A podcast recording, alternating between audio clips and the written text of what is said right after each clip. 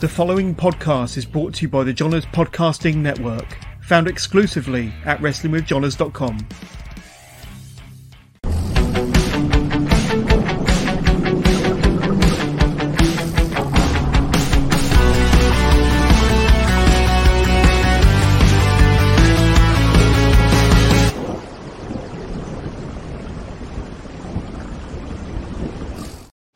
Hello and welcome to the latest Wrestling with Jonas. We are live, and this is episode 332. And of course, in the month of November 2023, 5 years of Wrestling with Jonas. So this month celebrates 5 years, and we've had some tremendous guests. First of all, I want to introduce my latest guest. You can see him on the opposite side of the screen there. One of the hottest prospects coming out of South Wales in 2023. Remarkably, he's only 16 years old, but he's been in the business for about a year. But the futurist, Leon Cage, how are you doing, my friend? I'm very good. How are you? Good. Awesome to have you on the show. And I think I've probably said this to you before, but this has been in the works a little while because as soon as I knew you were in the Iron Cobra tournament several months ago, I thought, right, I'm keeping an eye on this lad. And if he gets to the final or anywhere near the final, I'm going to schedule an interview for the week after. And that's kind of what I did. And when I knew you were in the final, I reached out, right, can you do these dates in November? And it is finally happening. But we are going to take a full deep dive into the futurist Leon Cage over the next hour and 15.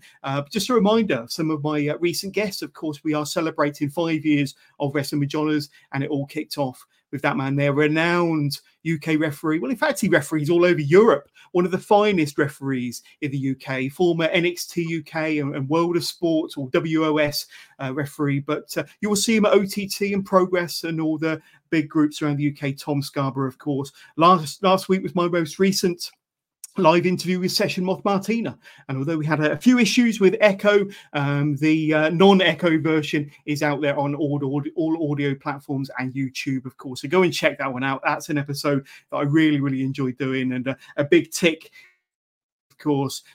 Also this week, we saw part one of my Legends Masterclass interview with Johnny Saint, episode 7 of my Legends Masterclass.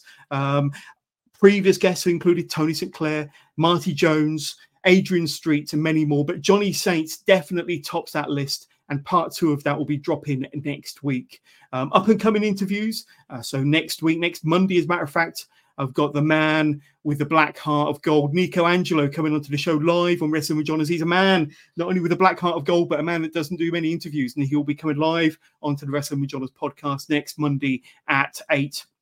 Next Thursday at 8, there we go, I've got the anti-conformist, Kira Chimera, coming onto the show live with Wrestling with Jonas, 8 o'clock. And then the following week, the following Monday, the 27th, Lana Rostin, the Queen of Mean, will be joining me live Monday the 27th on Wrestling with Jonas. But today, it's all about this guy here, Leon Cage. And like I say, it's a standout and a really bright, hopeful, a real prospect coming out of New Wave and the No Mercy training schools in South Wales. And we're going to take a deep dive. But so you've had a busy 2023. And I suppose you could really encapsulate it into the last 6 months, Leon. But a bit of an insight into how your 2023 has gone so far. In a nutshell, how would you sum up 2023 so far?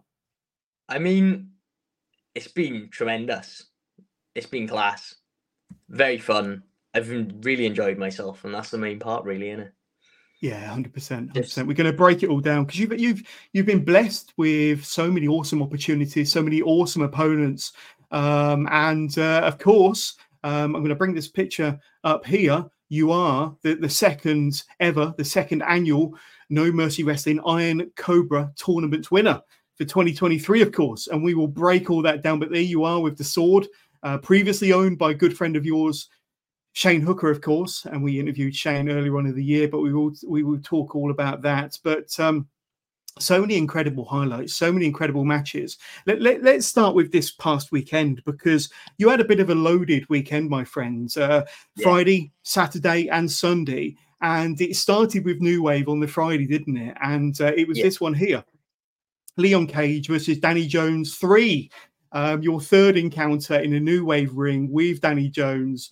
I'd say at the St Andrew's Church and an incredible venue, really, really atmospheric. You're becoming a little bit of a regular there, and we will talk about that. But kicking the weekend off in style against Danny Jones, someone who's becoming a regular opponent of yours, certainly in a New Wave ring.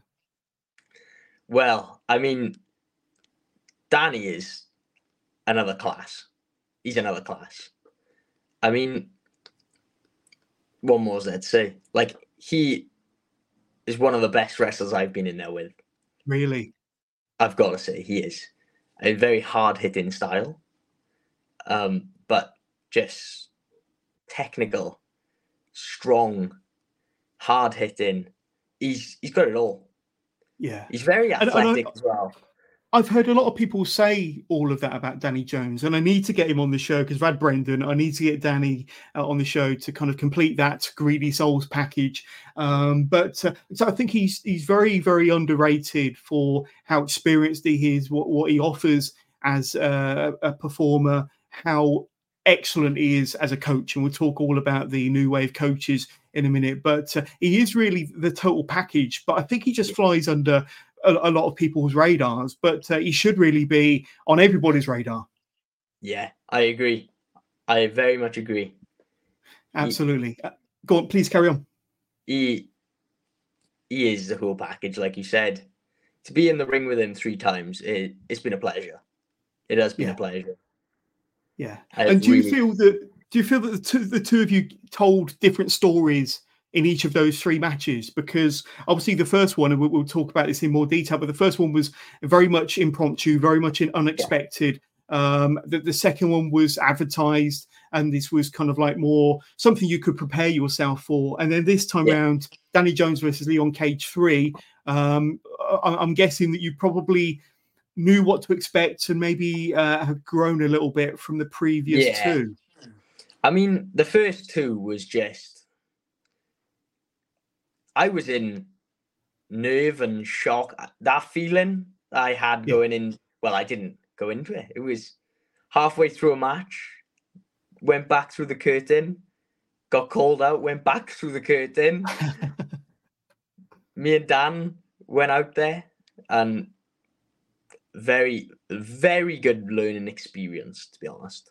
That match, I learned so much. And then the second time round, know what to expect. Still got the better of me. It's, that time, I didn't quite get him.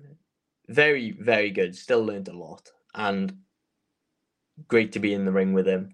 Third time, now it's getting to the part where I know that it's like a I can beat him story, and I'm getting closer and closer. Yeah. And we're starting to reverse each other's moves. We're starting to know each other so well. So all 3 experiences have been brilliant. Absolutely. Absolutely. And I myself personally, I'm hoping for a 4th occasion so you can get that win. You've got to get that win. It's got to happen. I'm hoping for a 4th, and I think I can do it.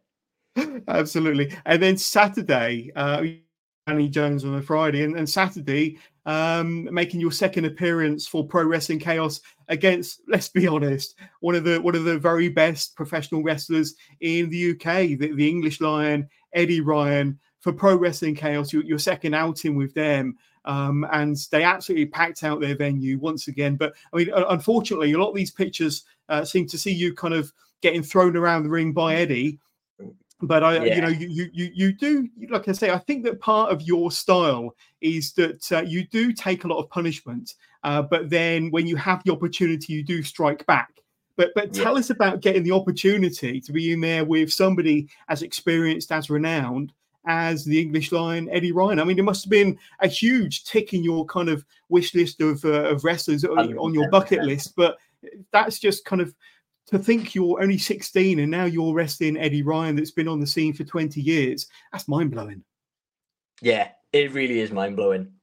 I mean, I found out I think it was the Wednesday before the Saturday, and I was in disbelief.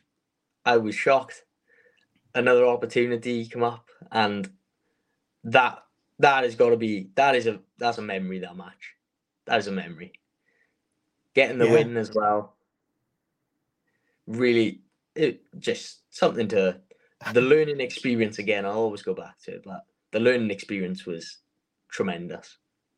And that's something I wasn't aware of, and I was going to ask you, but you went over in that match. Yes, I did. I can see the smile on your face, and that's a smile on your face you're not going to wipe off for a very long time, but that's awesome. And I'm sure it was an incredible, you're obviously going to be in safe hands when you're in there with somebody like Eddie Ryan, but an incredible learning experience for sure. And he's going to be wanting a rematch with you now to get his win back. I very much hope so. He absolutely is. To be in the ring with him was a pleasure again. I'll say it again, the Friday it was a pleasure to be in with Dan. Saturday it was excellent.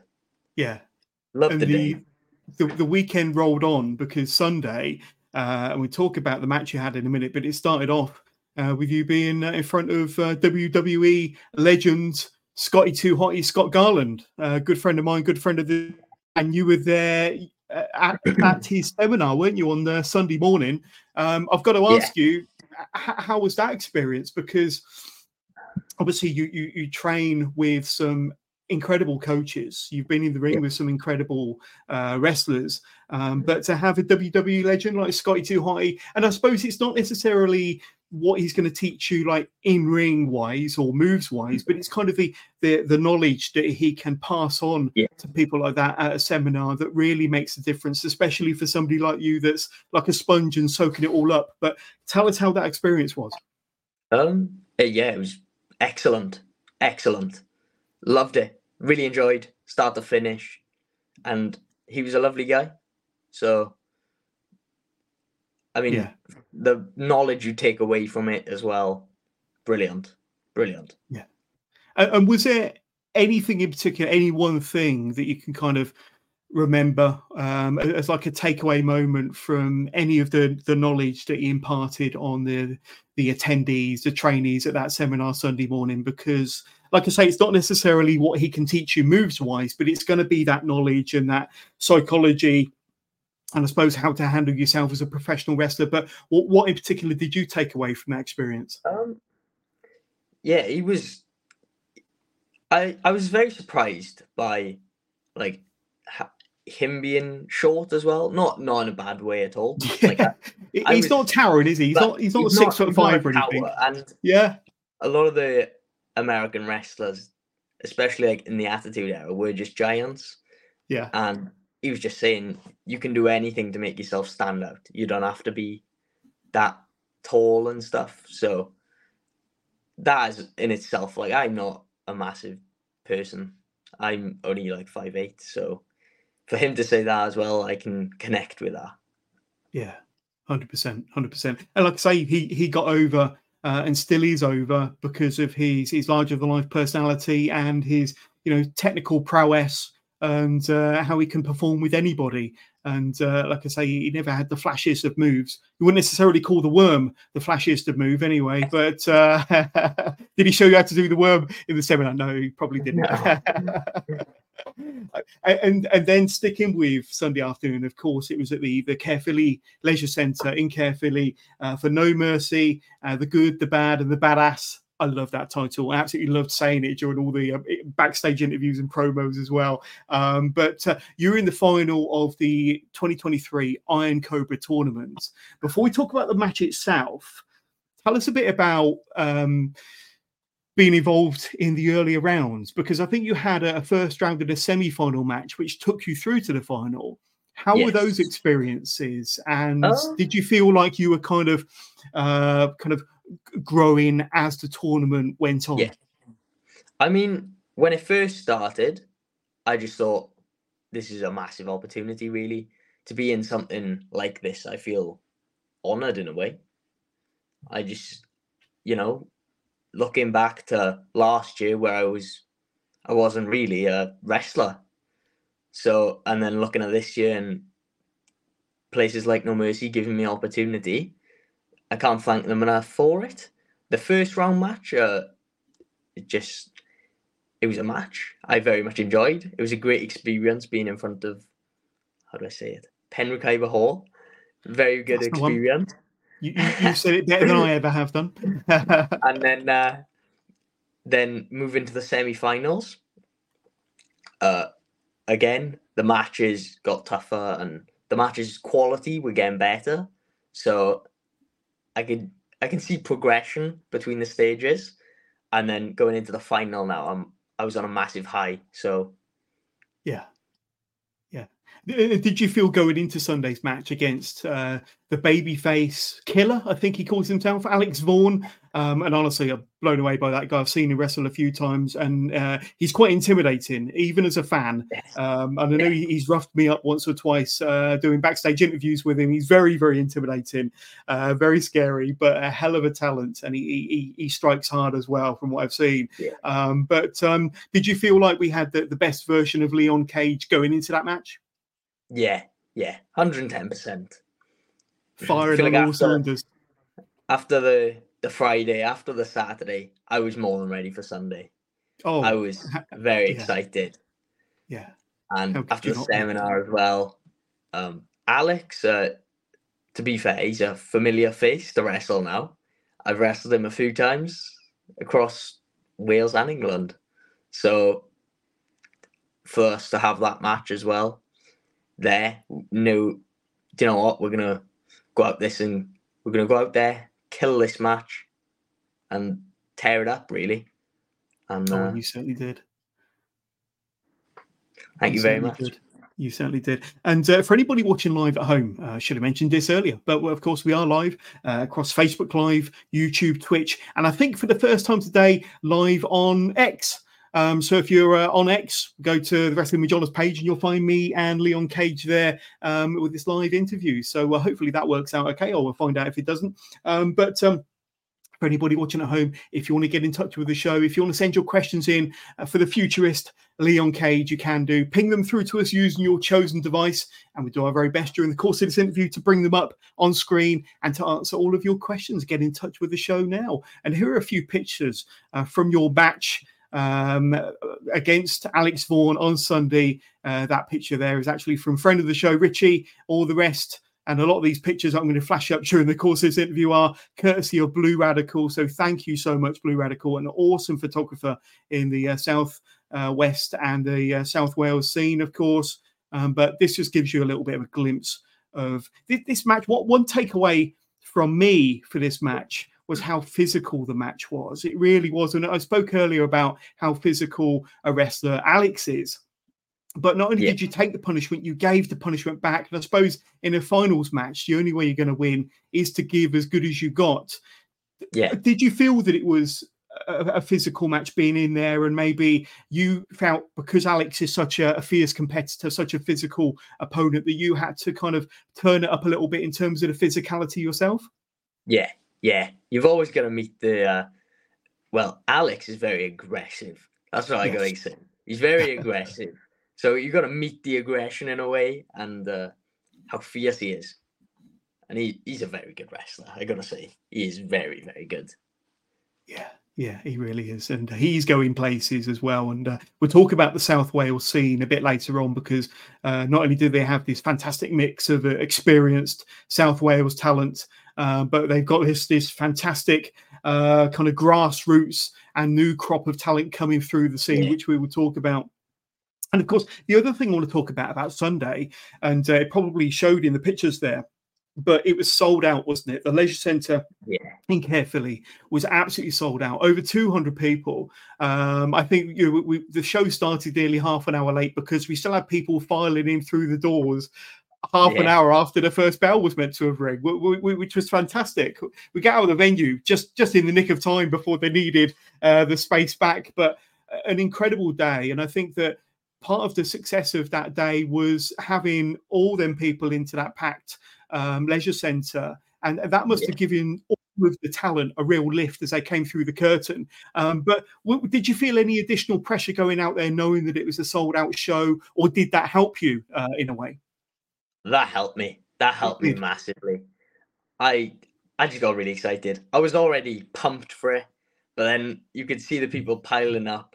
I think at one point I wanted to go to the toilet and I couldn't go to the toilet. There was so many people there. And I thought, this is the show. This is good. Yeah. Yeah. At one point, I went to get a coffee for Scott Garland and I came back and I couldn't find him. And he went off for a little walk, and I found him half an hour later trying to snake his way through the fans to get back into where all the talent was. So even he got lost because there were so many people out there, but it was fantastic to see. And of course, you were victorious. You got the 3 count, the second ever No Mercy Wrestling Iron Cobra tournament winner. How did it feel to have your hand raised, to have that 3 count? And to be crowned the Iron Cobra champion for 2023, what were the feelings inside you when that finally happened? Well, every time I'm in a match, I feel honoured to be there, because there's not many 16-year-olds that have the opportunity. And for people to give me an opportunity, I am blessed, really. I feel blessed to be in the match. When I win the match, it feels amazing. I get very excited as well. And then to win something from the match is just another feeling. Just, you feel like you're on top of the world. Yeah. Yeah, absolutely. And I could tell that when you came backstage, you were absolutely elated. And we're going to talk about quite a few of your matches in 2023. And a lot of them, you come out on the losing end. I think that the Iron Cobra tournament has been your kind of hottest streak of wins so far. So, I mean, that's really kind of giving you the opportunity to grow as a talent and to experience some wins and to finally have some, something to show for it at the end of it as well. Yeah, I'd agree. It is my flourish of wins there. I don't win often, but I'm not worried about it. Well, come one day. When we talk about the caliber of opponent very, very soon, we can understand why you're probably on the losing end more often than not. But I think this is the start of a hot streak, in my opinion, especially with that win over Eddie Ryan on the Saturday as well. I hope so. Let's just bring up a few more pictures. And there you are. With the sword, with the Iron Cobra tournament sword and trophy. And of course, we had a chance to chat afterwards, my backstage setup. And like I say, during your promo, during your interview with me backstage after the match, you gave credit to Shane Hooker, who was last year's winner, the inaugural winner of the Iron Cobra tournament. You gave credit to him. And you almost kind of felt like you'd won it in his honour because he's currently out injured. He's been a good friend of yours. Yeah. And I know that you've kind of grown through the business together. I think Shane's probably got maybe a year on you in terms of experience, but I think that you've been very, very close to one another. And I thought it was really, really classy of you to kind of pay homage to Shane and how he's kind of influenced you and that you won it in his name, really. Yeah. So it's sort of like, I feel like, how do I say it? He's passed on the torch in a way with the Iron Cobra tournament. I feel like that sort of, it's coming down, and he is like a brother to me, really. We are so close, and I speak to him all the time. It's class. Yeah. And I just have to do it for him and for myself as well. Yeah, 100%. And such a great guy. Had him on the show a few months back. Go and check that episode out if you're interested in my interview with Shane Hooker. But Shane is recovering from an injury, but I hear that he's making good progress and should be back hopefully for 2024, if not sooner. Yeah, when he's back, he's going to kill it. Absolutely. One other observation of mine is that after the match, I saw Scott Garland, Scotty Too Hotty, having a little bit of a word with yourself and Alex, giving you feedback over the match. Yeah. First of all, did he enjoy the match? Did he watch the match, and what did he think of it? Well, surprisingly enough to me, he very much enjoyed it. Well done. It was a very good watch. Obviously, there was bits here and there that he said this could be improving and stuff, but he said, I've been doing this for years, and you boys are just 2 young lads. So for us to steal the show, he said in his own words. I was very happy. Yeah. You absolutely did steal the show. I hope so. You absolutely did. And we'll talk about some of your kind of big matches very, very soon. But something I want to bring up, and something I'm sure has been a highlight of yours, was to be on the Impact stage when Impact were over in the UK a couple of weeks back for their UK tour, their mini tour. And now, correct me if I'm wrong, but I think I've read this right, that you actually was part of the Gut Check Challenge. Is that right? The Gut Check tryouts. Sure. Tell us a bit about, first of all, how did you get onto Impact's radar? How did you first get involved with them? How did you get the invite to go down there? Tell us a bit about that kind of initial contact. Well, the invitation for the trial was just floating around, really, between like other wrestlers. Mm. And I had a few people, mostly coaches, sending it to me saying, sign up for it, give this a go. What's the worst that can happen? And I just, at first I thought, 16-year-old kid, will they think thing of me? And then I text Brendan saying, will they think I'm like up myself really for going for this when I'm 16? And he just told me, shut up and do it. So I listened to him. Good advice. Signed it. And just date, time, let's go. Hell of a weekend, really. Really fun. Enjoyed it. Stayed for the show after as well. Brilliant. Excellent. Was this at the HMV Empire in Coventry by any chance? Yes. Give us a bit of an insight, give us a bit of a glimpse into the tryout itself and the Gut Check kind of experience, and kind of what did they get you doing? Was it drills, or was it matches, or what did you demonstrate to them about what Leon Cage was all about?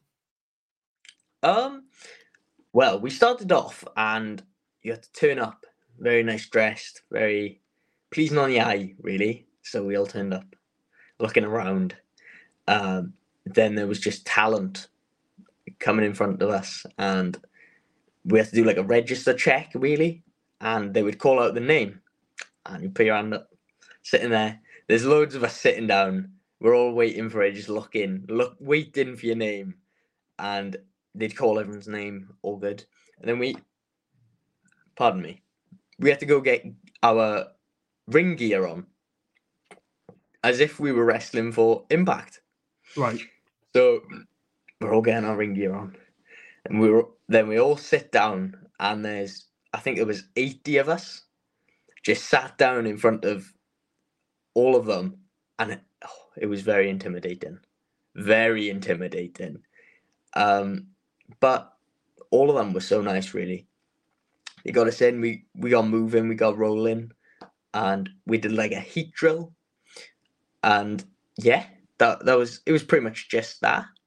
But they selected 10 people they wanted to see have matches. Unfortunately, I wasn't one of them. That was just falling on the day.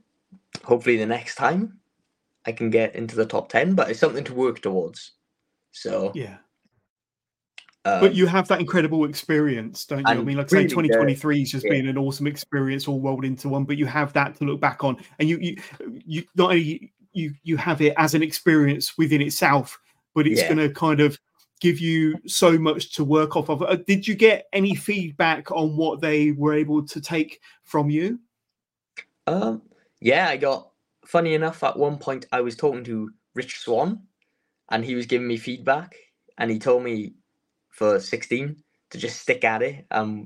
One day, hopefully, I can get to where I want to go and where I can aim to be. So that's hopefully where I can go. Yeah, 100%. I'm sure it's going to happen. It's going to happen, considering how much you've achieved in your first year. But I want to talk about some of your matches, some of your highlights from 2023. And I think that the first one that really, really sticks out, and the one that really caught my eye, and I think caught a lot of people's eye, was this one here. Yourself versus Connor Mills for New Wave, and this was back in May. So this was just after I first met you, and you were really starting to kind of find your feet. But I think you'd probably agree that this was the match that kind of put you on the scene, and you know, got a lot of people looking your way. Because let's be honest, Connor Mills, he over the last 2, 3, 4 years, he's really exploded, doing some tremendous things with companies like RevPro, Progress, you know, two of the biggest companies there. Working a lot for companies in South Wales, including New Wave, of course. And you had the opportunity to go up against Connor Mills, which must have been a thrill, maybe quite intimidating at the same time. And I've seen kind of clips of the match, and he's pretty heavy hitted with his kicks and his strikes. But like I say, that was one match that really caught my attention, because you kind of took all the punishment, and you took even more punishment, and then some more punishment, and then you came back, and I think you showed him and you surprised him. But what are your memories of that match in particular? Well, I'll go on a bit of a tangent here. Go on. So the match got announced, and I was bricking it. I've never been so nervous. And I was like, I'm wrestling Connor Mills, and I have got no experience, and I don't know what moves I do, but I'm going to go for it, give it my all. And to be in there with someone like Connor Mills, he's so good. He's so good. He's too good. He's too good. And, well, I get to the venue. Here it comes, St. Andrew's Church. I get there. I turned up with Shane. We sit down, have food. Day's going great. Everyone else starts going off, doing their thing. And I get told by Brendan, oh yeah, Connor Mills, he's in a bit of traffic. He might be here when doors open. All right, that's fine. That's fine. We can deal with that. When doors open, we're on one before the main event. That's fine. Don't need to worry. Well, doors have opened. He's not here.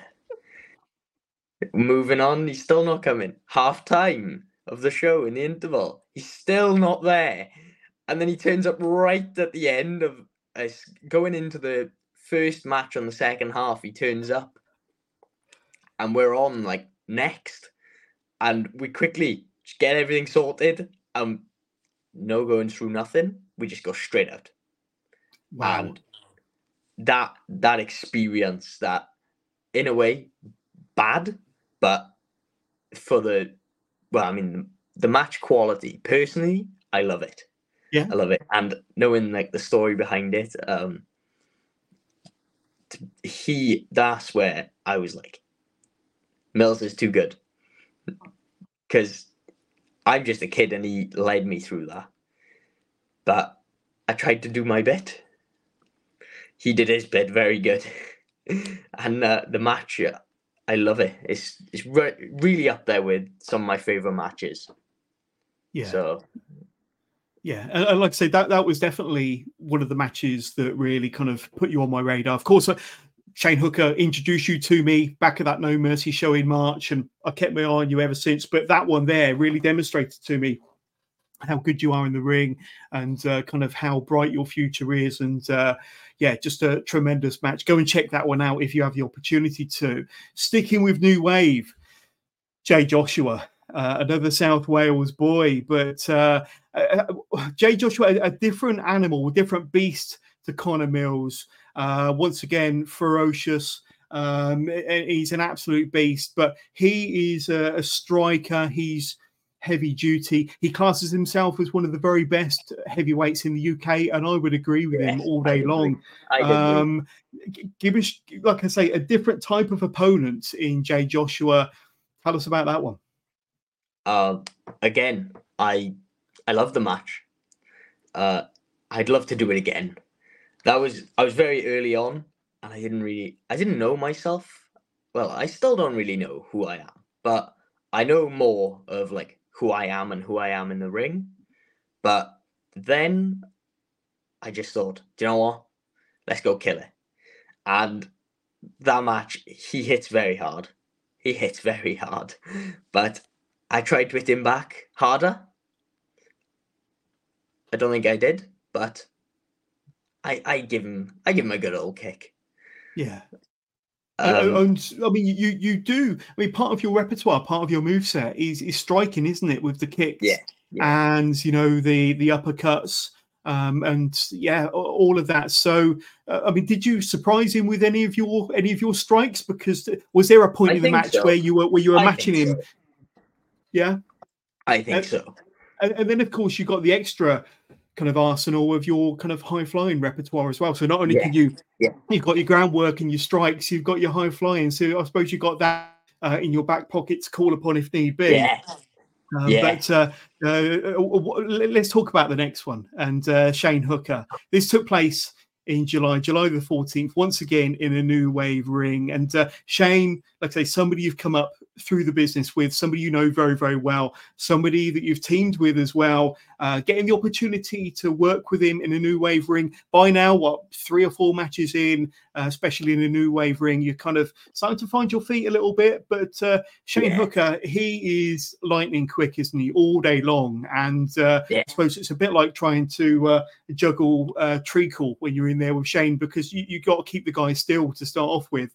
How was that match? Was that your first time working Shane in that match?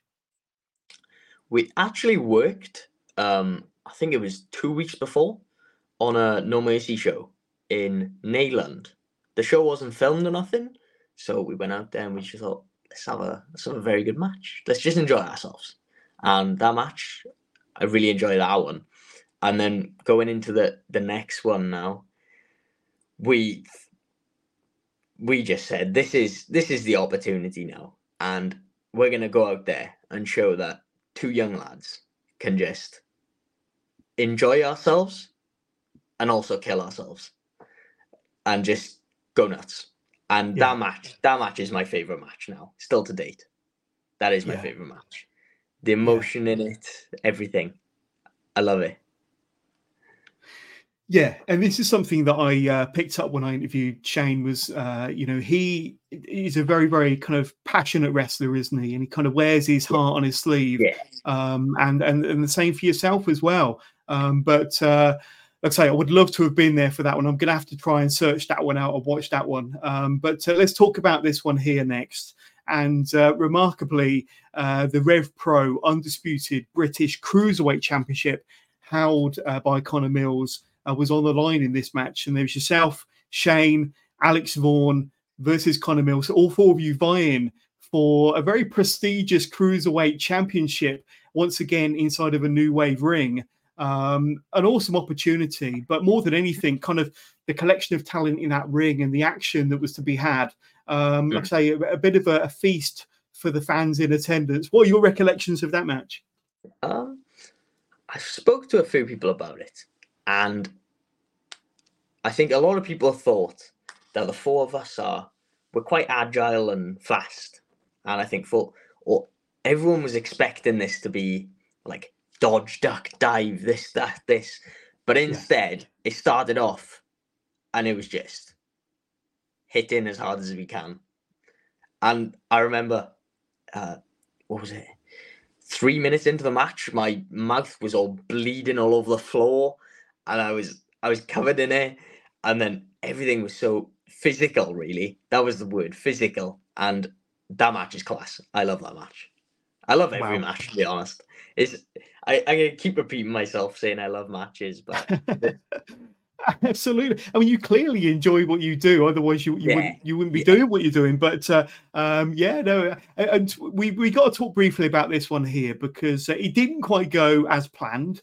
But going into it, it was yourself and Shane going up against the Greedy Souls. And it kind of, the one thing that kind of jumps into my head when I think of that match is the size difference. And of course, across the opposite side of the ring, you've got Bronco Brennan, you've got Danny Jones, 2 big boys, 2 experienced tag team wrestlers. The Greedy Souls are renowned throughout the UK. And yourself and Shane, obviously, you know, the plucky baby faces going into the match. Before the match kind of ended quite abruptly, was there an intimidation factor staring at those 2 across the ring? What sort of interaction did you have with Brendan and Danny? Like I say, considering their size and strength advantage, how was them first few minutes of the match for you?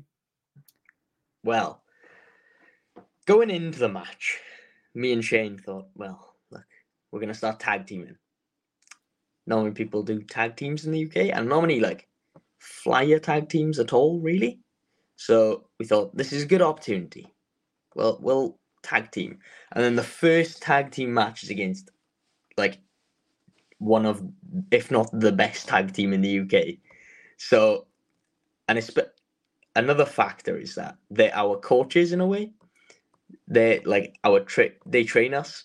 So it was already a connection there going into the match, and standards to live to. Then I think Shane had wrestled both of them before the match. And this is my first encounter with Brendan and Danny. And I mean, you just look at them and you think, how do I put them on the floor? How do I do it? They're big, they're powerful, yeah. And unfortunately, the match didn't go as we wanted it to, how anyone wanted it to, really. But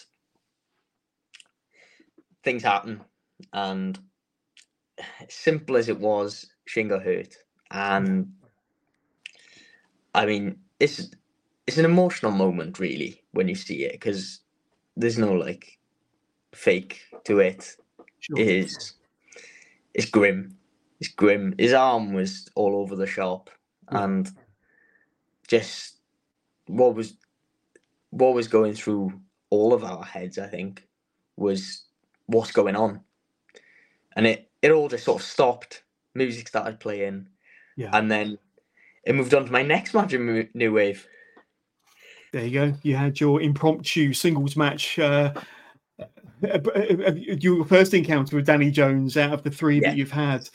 I think what that match does do, though, is you've got a ready-made story there, Leon, for a rematch. Yourself and Shane versus the Greedy Souls when Shane's back fully fit and competing again. Back, that match is going to go down. It's got to happen, isn't it? It's got to happen. Absolutely. The next picture I have is your debut for Pro Wrestling Chaos. Triple threat, and it was yourself versus Splits McPins versus I think that's Chuck Mambo. Tell us about that one there, because a couple of things there really that blows my mind is you debut for Pro Wrestling Chaos, and like I say, in the southwest of the UK, so outside of South Wales, so a big occasion, a big company to make your debut for. Then against Splits McPins, one of the very finest talents coming out of South Wales, pretty much anywhere in the UK, seen as a tag team wrestler, but I think Splits McPins is legitimately one of the finest singles talents in the UK also. And Chuck Mambo, everybody knows his credentials from around the UK, whether it be RevPro, Progress, you name it. And Leon Cage thrown in there as well. A lot of thoughts, a lot of emotions for yourself going into that. Tell us about how you were feeling ahead of that match. Well, the match, I think the match before it was me versus Wild Boar. So, and I came off the back of that. Then I got told I was going to be on the Chaos show, Total Chaos. And I thought, whoa, this came out of nowhere. I am so excited and honoured to be on Chaos. Because, I mean, that is a bucket list type thing, really. Especially at 16 years old, I'd never thought of being on there. So being on there, I remember coming out of the curtain to King's Oak, and I thought, wow. Like the video playing in the background, the ring in the middle, and it's like a theater in there. And I thought, like, this is like WrestleMania. I was like, this is professional wrestling now. Yeah. And the match, unbelievable. I really like it. Splits, hidden talent. And Chuck, he's a lovely guy. He is the nicest guy. Yeah. He brings a nice vibe to the room, really. And in the ring, he's also class. Very class. Love to have a match with him again. And same for his tag team partner, TK. Yeah. I'd love to have a match with him as well. Well, I mean, you're setting my mind racing now, and you know, yourself and Shane versus TK and Chuck, that Sunshine Machine, that would be pretty awesome. But a fantastic experience. And like I say, you've got to go back to Pro Wrestling Chaos this past weekend and got your victory over Eddie Ryan, of course. Now, one match I'm sure you'll look back fondly on forever and a day has to be this one here. Yourself versus Mark Andrews, once again for No Mercy Wrestling, not too long ago, September, and just some stills from the match, and an incredible atmosphere, an incredible match, an incredible opportunity for yourself. And once again, a lot of these pictures are showing yourself going through the ringer. But like I say, I think you're that type of wrestler that just waits for your opportunity to strike back. And when you do, you strike back hard. But a South Wales legend, you know, Mark Andrews, I believe he's a Cardiff boy as well. Tell us about that one, because I'm sure as a wrestling fan coming from South Wales, that must have been a dream match for you, possibly even before you got into the business, possibly even before your first match. And to finally have that match within your first full year, that's just crazy, isn't it? Yeah. Going into it, it's mental, really, because I can remember watching Mark on TV for WWE in the NXT UK title tournament and all the NXT UK shows. So it was, I personally didn't think it was going to happen. Obviously, the match set wasn't for me. It was for Shane, but with Shane getting hurt, I stepped in, and that match is truly something. It is really, really, it was really fun, and Mark is lovely. Yeah. What a lovely man. I'm curious, because when you're in there with the likes of Mark Andrews and Connor Mills and this top-tier talent, and like I say, you're still finding your feet. You're a tremendous athlete and a tremendous talent, but like I say, I'm sure you would be the first to admit that there's still a lot to learn. Yeah. Yeah. How is it for yourself to try and keep up with these guys that, you know, that are not necessarily going at an incredibly fast pace, but just keeping up with them experience-wise and move for move? Is that sometimes tricky? If that made sense at all. Yeah, it does make sense. It makes perfect sense. I remember going into the match with Connor Mills, and I spoke to Nico Angelo before it, and I said, how do I keep up with him? And I asked the same question you're asking, and he just said, be yourself, be you. No one else can be you, but you can be you. Yeah. So I just stick that advice now, and I just be myself.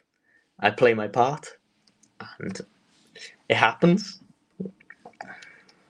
Yeah, yeah. And you say, doing a tremendous job, and like I say, you've done yourself proud this year. I think you alluded to it just a moment ago, but another match of yours, this time Pro Wrestling Carnage, the awesome South Wales promotion, doing some wonderful things, certainly a company on the rise, and there was yourself versus Wild Boar, and once again a different dynamic. Once again, Wild Boar, lightning quick, super ferocious. He comes out of nowhere, but he very, very powerful, could do pretty much anything in the ring. So once again, a different dynamic, different type of opponents, tons of experience as well, former WWE NXT UK, and I believe also a trainer at New Wave Academy. How was that match? Because once again, like I say, different to any of your previous opponents, but a massive learning opportunity. Tell us about it. It was awesome. It was awesome. When I found out I was having the match, I was told this is what Boar wanted. He wanted this match. So I just, the pressure was on for it. And the match again, is one of the highlights of the year. And yeah. he is like, again, my coach. So being in there with my coach is added pressure in a way. But then it also takes some pressure off because, you know, I'm thinking, I know this guy inside out. So, yeah, the match is amazing. Really amazing. And I can't give him enough credit. He is the best in the UK, really. Yeah. He is. Yeah. In Europe, one of the best. He is up there. He's a special talent, really. There's not many like him. 100%. We've had a ton of questions come through. I am going to go through them very, very soon and read some of them out. So if you have sent in questions, thank you. Keep sending them in, and I will get to them very, very soon. But one more match I want to talk about. And you mentioned about breaking out in England. We mentioned Pro Wrestling Chaos. But there's also this company here, IWN UK, who relaunched not long ago, probably only September. And you've been part of their tournament to crown the very first or the next Z Force Championship. And you had to go for a qualifying match against Alex Vaughan. We mentioned him earlier. You got through that qualifying match. And there is the kind of the final match to crown the Z Force champion coming up very, very soon. But IWN UK, they've been around for a while. They've got a bit of prestige and a bit of history behind them. Yeah. How did you get onto their radar? How did they reach out to you? And how did you get part of that qualifying tournament to be part of the Z Force championship match later on this month? It was through Shane, really. Right. He just said, I've got a message through, he's asked me for someone else. And the next minute I had the owner of IWN texting me and I had the date, a long drive up to Hastings on the day. Yeah. And yeah, brilliant. Yeah. Really good experience. Really fun. Really enjoyed. And I can't wait getting to the opportunity to be in front of different fans as well. Getting the opportunity to be in front of different fans, a different crowd, a different vibe. And I suppose a lot of them were fairly new to you as well. So an opportunity for you to prove yourself in front of a different audience. Yeah, I agree. Being up there, there was loads of things going through my head, but all I could think of is how much of a pleasure it was being there, because I feel like I don't want to be like the 16-year-old kid on the show. I want to make a mark, and I felt like I have to do it, and I can't wait to be back up there now on the 24th and being in the match to crown the new Z Force champion with. You mentioned Jay Joshua earlier with Jay Joshua, Scotty Rourke and Levi Moore. So it's my first time for two of those guys. I can't wait for that match. Yeah, it's going to be something special. And that takes place a couple of Fridays' time, Friday the 24th. In fact, next Friday. A week today. So that's going to be an awesome opportunity for you, an awesome match. But let's go to some questions. And first of all, let's have a little look here. We've got a Laura asking, Leon, who's been your toughest opponent so far? So thank you, Laura, for watching us live via YouTube. Very much appreciated. Like I said, we've spoken about some really top talents, some fantastic matches that you've had in the last 6 months. Or certainly in 2023, any of them stand out as being particularly tough for any one reason or another? There's a lot. So for like striking ability, I'd say probably like Wild Boar or Connor Mills. But then for like the high flying ability, then you have like Mark Andrews and Shane. So yeah, there's a few, but I'd say they're the main four. They're the main four, I think. Connor Mills, Wild Boar, Mark Andrews, Shane Hooker. Brilliant. And let's have a quick look.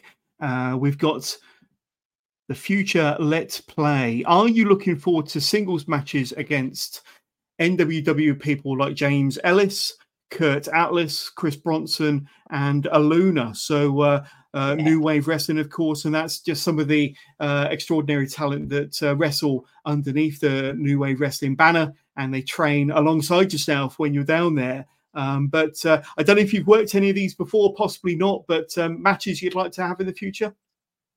Yeah, all of them. James Ellis, he's always been someone I'm quite close to, and I've always known him from past experiences with other places. And he's a heart of gold, but he's also in the ring, you know, he cheats and all of that. And our styles would mesh perfectly. And he is absolutely brilliant. Yeah, and truly he's another one that's really branched out, hasn't he? And really doing well all over the country. He's going to be one of the best one day. Going to be one of the best. For sure, Kurt Atlas again, same thing. He's growing and growing and growing. I can't wait to have a singles match with him. That'd be excellent. And then Chris Bronson, again, another person fascinating to watch. All of them are. Can sit there for hours watching all four of these. And Aluna. I've never actually had a match with a woman, like a mixed match. Yeah. So that'd be very interesting how it would go down. Out of all them names, that's the opponent I want to see you go up against, Aluna, because she's just killing it on the UK scene, killing it absolutely everywhere she's going. Got so much fight and so much fire and spirit and passion about her. Just absolutely love watching her wrestle. Legitimately, my favourite wrestlers on the UK scene, and that would be a good match, Leon Cage versus Aluna for sure. Let's have a quick look. We've got Richie Horrigan watching us live via YouTube. What did you take away from your match against Mike Hitchman, Wild Boar? Obviously, he's one of your coaches. A lightning quick, fierce competitor. Tremendous match you had with him for Pro Wrestling Carnage. Any particular takeaways from that match in your time in the ring with Wild Boar? So many. I learned so much. Like, I couldn't tell you everything because I'd be here for hours. But the amount of stuff I've learned of him is years of experience. He is, like I said, he is truly the best. And I learned how hard he hits. And also, he's such a nice guy. But also, such a nice guy in training. But once again, nice guy outside of the ring, not inside of the ring. In the ring, all fast, fierce, all of it, aggressive, and he hits super hard. Let's jump to another one. This one's just going to come up, Facebook user, but. Hi both. My daughter is Starla. He's 14 and trains at New Wave Academy and loves going. She's determined to become a superstar. Have you any advice you can give her who is watching you right now? Thanks. I'll try and figure out who sent that, but thank you for sending that question. Any advice for 14-year-old Starla? I don't know if I can give advice, but from what I've learned from other people, just stick at it. That's what I get told. And stick at it. It truly is just one of those things. There's always going to be a time they'll come around. Thankfully enough now, I'm getting opportunities. But, I mean, opportunities will come. And they always will. If something gets shut down, the opportunity will come back around. And just stick at it. And trust your trainers. That's what I do. Trust your coaches. Yeah, some good advice. You said you're not qualified to give advice. You gave some great advice there. What are you on about? Some great advice. We have got more questions. We will bring them up. We will read them during the course of this interview. Oh, I'm curious to know about your wrestling fandom and kind of how were you first introduced to professional wrestling as a fan? What kind of caught your eye and how did it make an impact in your life?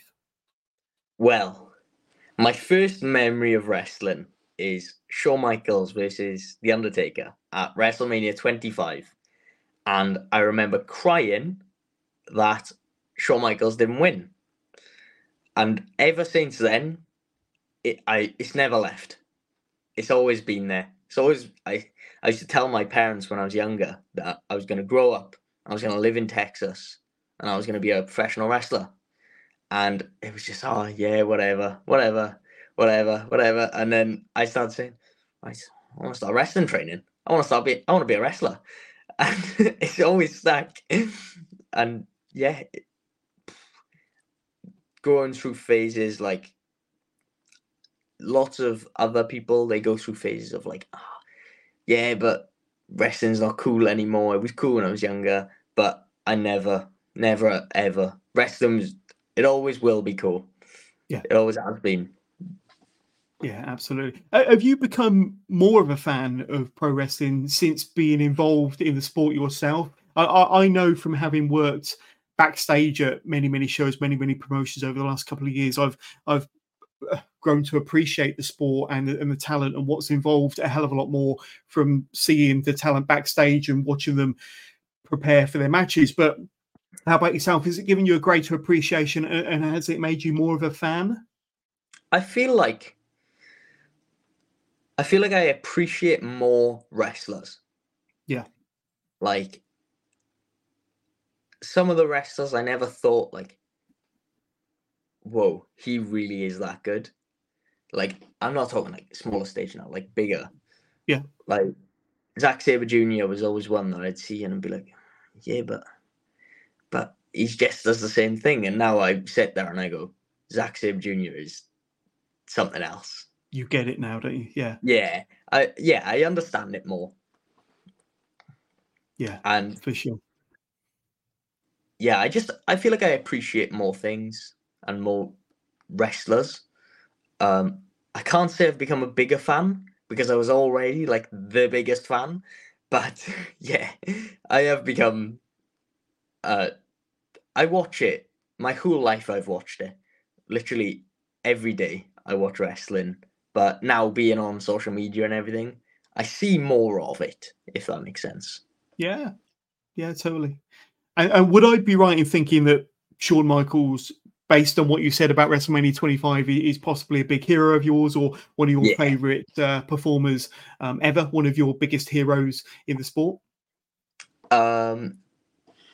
It's between him and AJ Styles. Right, okay. So they're the two. And there's also like newer guys, like, well, not newer, but guys that I'm more familiar with now. Sure. Like Will Ospreay and Kenny Omega, people like that. But growing up, AJ Styles and Shawn Michaels were the two. Yeah. Tell us about getting into the business kind of for the first time, which I'm assuming was probably only a year or two ago when you first stepped through those doors. What was it that inspired you to want to search out a training school and kind of, you know, emulate your heroes from the TV? Was it a conscious decision? Was it something you always wanted to do? It was something I've always wanted to do. I just grew up saying I'm going to be a professional wrestler, and it is like my dream to be a professional wrestler and to get to, it's always every kid's dream, but to get to WrestleMania, like that's the dream. Get to the biggest stage of wrestling and say that you are the best wrestler in the world. Yeah, which is aiming very high, but it's got to be done. And that's the best way, isn't it, to have these dreams and you know. Like say, if you shoot for the stars, you know you're gonna get there, aren't you? But you've got to have high ambitions. Tell us a bit about two training schools in particular, and we've spoken a little bit about them already. But No Mercy Wrestling with Bevan and the fantastic team there, and New Wave Academy with Brendan White, Danny Jones, Nico Angelo, Danny Luna, and Wild Boar. I probably missed one or two there, but how did you kind of get involved with those two in particular? How did those two training schools come into your life, and how have they affected your career? Starting with No Mercy. My first encounter with No Mercy was a Mark Andrews seminar, funnily enough. And I just dropped my message saying, I've had a bit of experience with wrestling, not much, but can I please sign up for the seminar and take a place? Or am I too young? Because at the time it was an 18 plus. And they said, and I was only 15. And they said, well, we're gonna have to ask Mark and see what he says, but we're happy to send as long as you sign paperwork and everything. Mark comes back, all happy, and there was the get-go, straight in, do the seminar. And that's actually the first day I met Shane as well, and all the other boys in No Mercy. It's a very, very memorable day. Yeah. Then being with No Mercy, I learned a lot. And yeah, I started becoming myself more. Like, yeah, that's how I can describe it. Being myself more. Yeah. Were they the kind of the first training school that really gave you a decent foundation in the principles of professional wrestling? They were kind of like the first ones that really opened your eyes up to what pro wrestling is all about. They really opened everything up to being like, this is the Welsh scene and this is what it's all about. So that's where I'd say. And then going further on then to New Wave. Yeah. Talking about James Ellis, I will bring up here. So I messaged him saying, look, I know you train a New Wave. I've known you for a while. Like, is there any way I can get in to start training there, get more experience? And he had a chat with Brendan White, and it came back that I had to do like this trial thing to see if I had anything really there or how much will need to be taught. And I did the trial. All good, and it was go from there. Then I think it was a month or 2 months later the match with Connor Mills happened. That quick? Yeah. Oh, that's crazy, isn't it? But that's crazy. I can only thank both of them, the places, New Wave and No Mercy, for opportunities and everything. Like, I don't know where I'd be without them, the both of them. They've helped me in massive ways, yeah, and they still do. So training every week, it is, both the places give me so much, so I can only thank them so much. Yeah, absolutely. Tell us a bit about your nickname, the Futurist. How did that come about? Did somebody give you that nickname, that moniker, or was it something you came up with yourself? And what does that moniker, nickname mean to you in particular? Well, a lot of people say like, oh, you know, you're 16, you have a bright future, and I get called a prodigy quite a lot and stuff. Yeah. So, and I was just talking to my parents, and I said, well, I'm professional wrestler. I need a nickname. I can't just be this boring old 16-year-old boy. I need something going. And they said, well, what do you want? What's something you want? I said, I want something future related because I'm one of the youngest doing it. Well, hope to be one of the youngest doing it. And it all started going, and I was thinking, future, what can I call myself? And then I think it was my mother who said, what about futurist? And I said, and it just sort of, there it was, and I turned. Clicked. Yeah. That's the one. And ever since then, it's stuck. And I tell people, like, announcers, what do you want to be announced as? The Futurist. And they're like, oh, I like that. So it's something that's hopefully going to stick for a while until I'm old enough that I'll have to change it, which should be a few years down the line. Yeah, absolutely. Well, it's a cool name. It's different. It certainly stands out, and it looks great on a T-shirt as well. We'll talk more about your T-shirt a bit later on. We did have a question that came through a bit earlier on about some of your moves. What's your favourite move, Leon? This is from Ashley watching us live via YouTube. So thank you, Ashley. Really appreciate it. Keep sending your questions in. But my next segment, my next question was going to be about your moves, because I've seen a ton of your matches on YouTube. A lot of your matches are available to watch on YouTube. Just type in, search Leon Cage, of course. A lot of the matches we've spoken about are available on YouTube. But we mentioned about your strikes and your kicks, absolutely devastating. You've got, I think, some pretty cool European uppercuts. I think you probably do one similar to Cesaro, where you kind of slingshot yourself off the ropes and come back with a European uppercut. But you also do this move like a spinning tiger driver as well. You've got your kind of rolling senton as well. And I think what is your finisher is the spinning corkscrew cutter. So you've got a whole variety of really, really cool moves and quite impactful moves. But to answer Ashley's question, tell us a bit about your moveset, and do you have a favourite move? A lot of my striking abilities come from a karate background, where I'm a second and black belt in karate.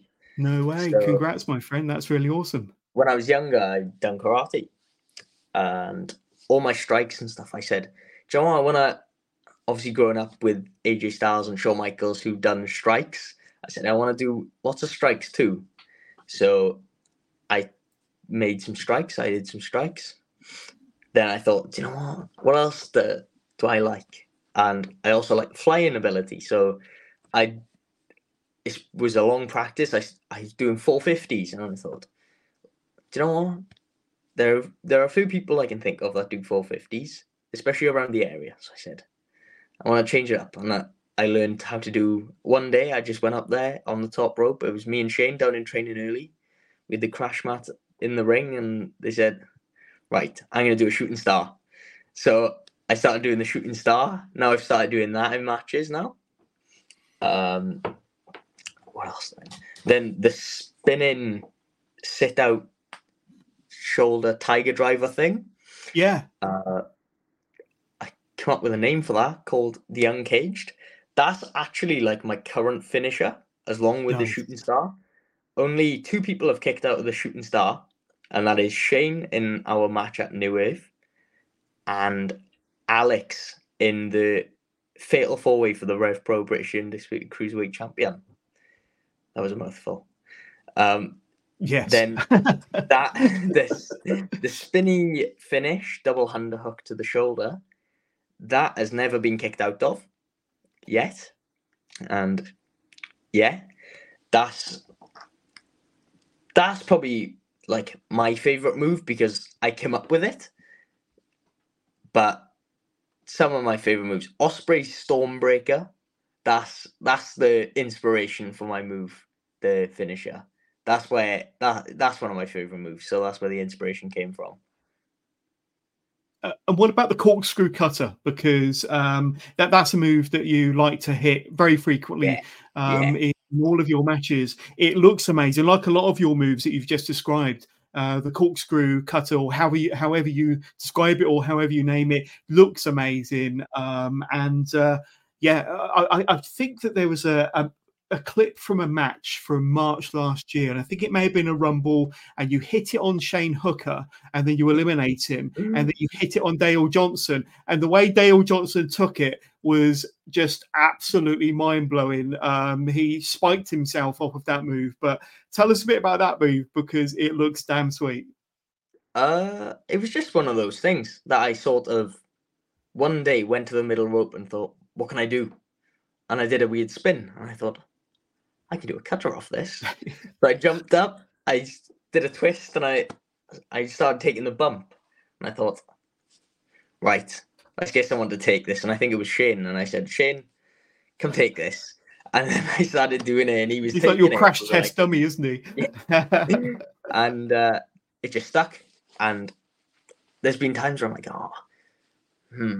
yeah, we're going to do that move. And that was originally like what I wanted for a finisher, but then that transitioned down. So that's like one of my big moves that I hit maybe a finisher now and again. Always can be. And then like coming up with the other moves that they start, like the shooting stars, just that one extra step. Yeah, that's really it. Yeah.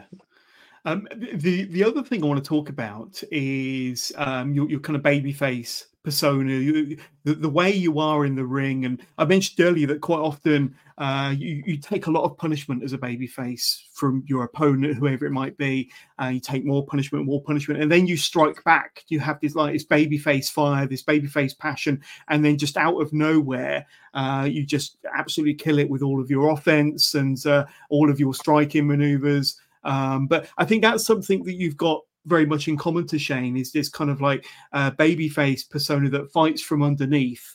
Is that something that you've kind of realized about yourself and the matches you've had so far? It's something that just happens, to be honest. You do the matches and you're taking a lot of punishment, and then it gets to a point where in your mind you're just thinking, do you know what, I'm getting annoyed of getting hit. So when you hit someone back, then you're hitting them back so much harder than what you would have without it. Yeah. It just sort of becomes that sort of thing.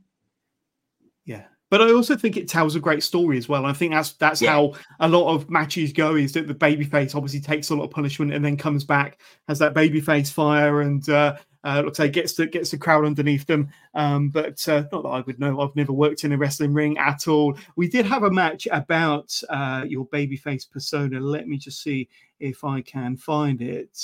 Here we go, Richie again.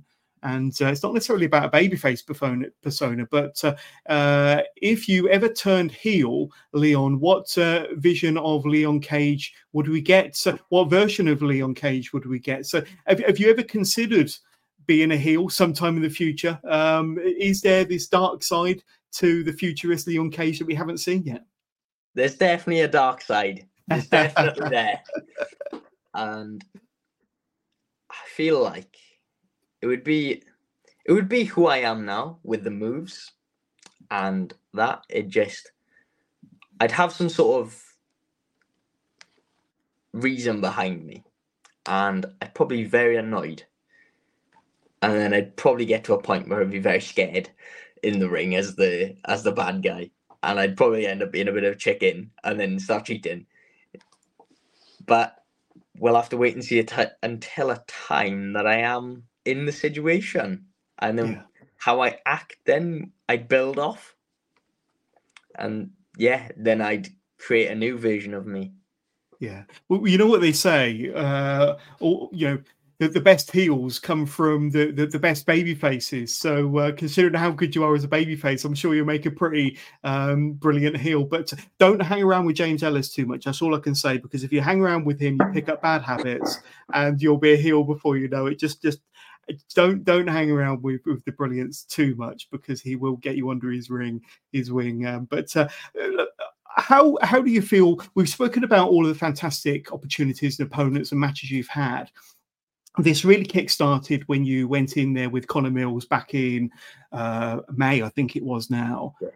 But how do you feel in your own heart of hearts you've kind of grown or progressed as a performer, as a wrestler, as a talent, as this overall thing in that time between then and now? Tell us about the progression. I feel like as a person again, like I mentioned earlier, I am progressing and I'm being more myself. And I'm coming along more in the ring as well. The matches are getting longer and I've got to do more things to add. So I'm starting to try and add personality in a bit as well, a bit of emotion. So I can see the progression from start to finish now massively. But also if you watch the matches, you might not be able to see massive like A to Z difference. But personally, and knowing what I've learned, I feel like I can see that difference. Yeah, yeah, absolutely. And I want to bring up a picture of yourself and Shane again. There you are. That's possibly after the match you had against one another for New Wave a few months ago. And of course, before you get injured, you were the team Rising Tide, and of course available for bookings in 2024. And hopefully Shane will be back fighting. We'll be out there performing as Rising Tide very, very soon. But tell us a little bit about teaming with Shane, being that tag team. We know you mostly as a singles performer. I have seen some clips and one or two matches of the two of you as Rising Tide. And one clip in particular is where I think you come off of one corner with a shooting star press. He comes off of the opposite corner with a 450, I think it was. Yeah. And like I say, your opponent's just laid prone in the middle of the ring, taking these badass finishers. But I mean, it's quite an exciting future, isn't it? Especially when Shane gets back in the ring and we've got Rising Tide performing again as a duo. Something you're looking forward to? Yeah, I can't wait for it. Next year, it's going to be back in the ring, and we're gonna tear it up. It's gonna be a great year. And after the injury, everything's gonna be better than what it is at the minute. And it's great at the minute, and it was great beforehand. But next year now, we need to reach out to the next level and be the tag team we wanted to be. But then the injury put us on hold. But when we come back, it'll be all go out and go for it. Firing on all cylinders. Yeah. Bigger and better and better than ever before. One more question I've got for you, and I think I touched on this earlier on, but the South Wales scene, and it's always been a red hot scene, hasn't it? It's always been stacked. And it's kind of, gave birth to fantastic talents like Mike Hitchman, like Mark Andrews, Flash Morgan, Eddie Dennis, and all these big names that then got signed and went to WWE. While they were away, there was this kind of like undercurrent of newer stars coming through that have really started to make a name for themselves over the last couple of years.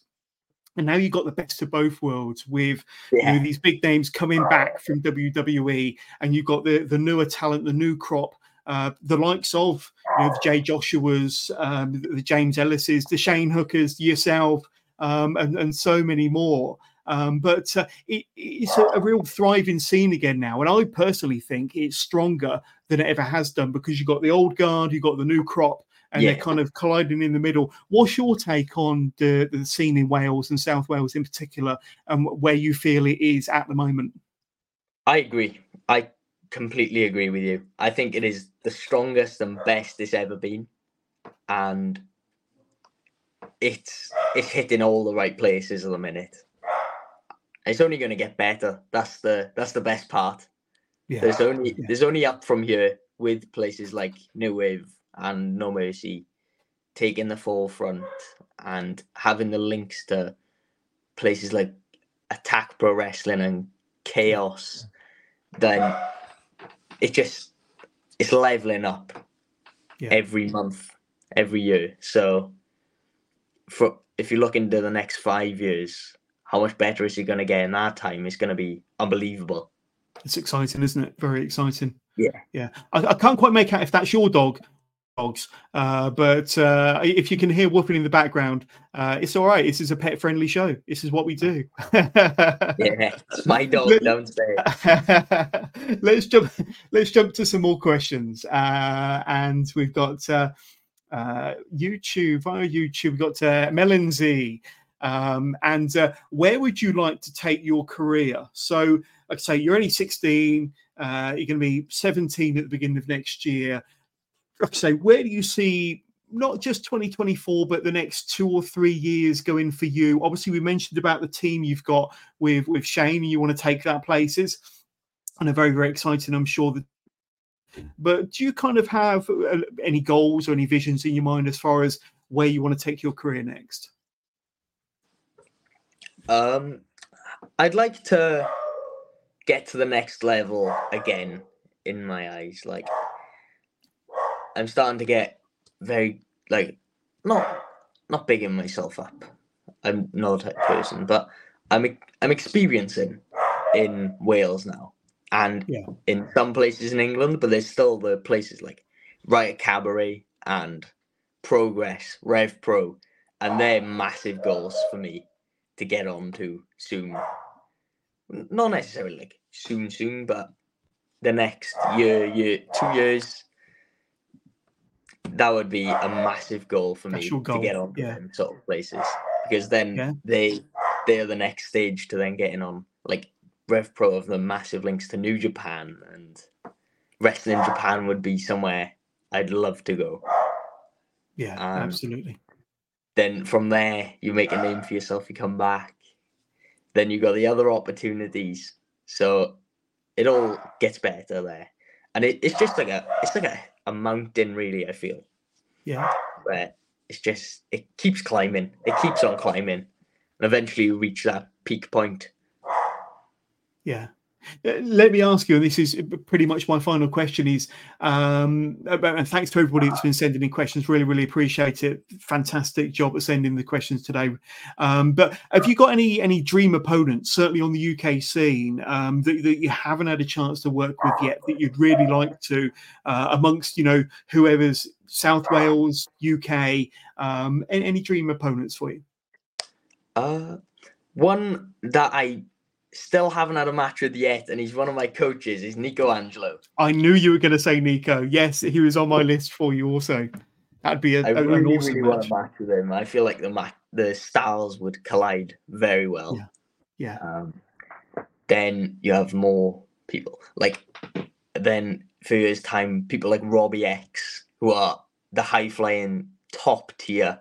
So having matches with someone like that. And Sunshine Machine with me and Shane, that's a big one, especially having the triple threat at Chaos with Chuck in. Yeah. And like I say, who knows, a few years down the line, I mean, your style, and I think you said it earlier, but your style is very reminiscent of Will Ospreay, and that would be an awesome match, wouldn't it? Yeah. That's a dream. That's the top one. Yeah. That's top of the mountain. I'm sure you'll get there. Before we let you go, and I'm going to bring up the ticker along the bottom of the screen, but before we let you go, tell us where we can find you on social media. If any of my followers, listeners, viewers want to reach out to you, learn more about Leon Cage, maybe want to see some of your matches or just reach out and say hi, where can they do so? I am on Instagram, and I'm also on Facebook with just Leon Cage, on Instagram with an underscore. And you can find me on YouTube as well. I put up MVs on there. So I'm uploading on social media all the time. Yeah. There we go. And you've got some merch as well. And it's scrolling along the bottom of the screen, leoncage.bigcartel.com. And to bring up a picture, there's your sweet T-shirt. See, I told you the futurist looks good on a T-shirt. It certainly does. Tell us a bit about the shirt and where we can get that. At the minute, it's just on the Big Cartel, but I will be bringing them to shows very soon. I think at the next New Wave show, I will have them from there on. So they're all good to go. Absolutely. And just a quick reminder from me, my up-and-coming live guests, to cap off what has been a tremendous month of interviews for Wrestling with John, as of course our celebratory 5th anniversary in the month of November. Nico Angelo is my next guest next Monday. One of Leon's coaches as well at New Wave. And that's going to be a tremendous interview, an exclusive interview with Nico Angelo there. Next week also, Kira Chimera is coming on the show next Thursday. Check that one out the following Monday to cap off what has been a tremendous month of interviews for Wrestling with John. The Queen of Mean, former Progress Women's Champion, of course, Lana Austin, will be coming onto the show. Bit of an exclusive there. And, of course, part one of my Legends Masterclass interview with Johnny Saint is already out. Part two will be dropping soon. But Leon, it's been tremendous speaking to you for the last hour and a half. It's been awesome kind of taking a bit of a deep dive into what's, you know, your short journey so far. But it's been an absolutely amazing 12 months, and certainly 2023 has been an incredible year. So many awesome opportunities, so many fantastic matches, so many great opponents as well. But if you've got any final words to sign us off, any final words from the futurist Leon Cage, what would you like to say to any fans, friends, family members, people that supported you over the years, or any viewers or listeners of Wrestling with Jonas. But the floor is yours, my friend. Just thank you for watching, really, and I hope to see you all around. There we go, out the shows. But Leon Cage, you've been an awesome guest, episode 332, and we'll see you at the shows, my friend. Thank you very much. Duh.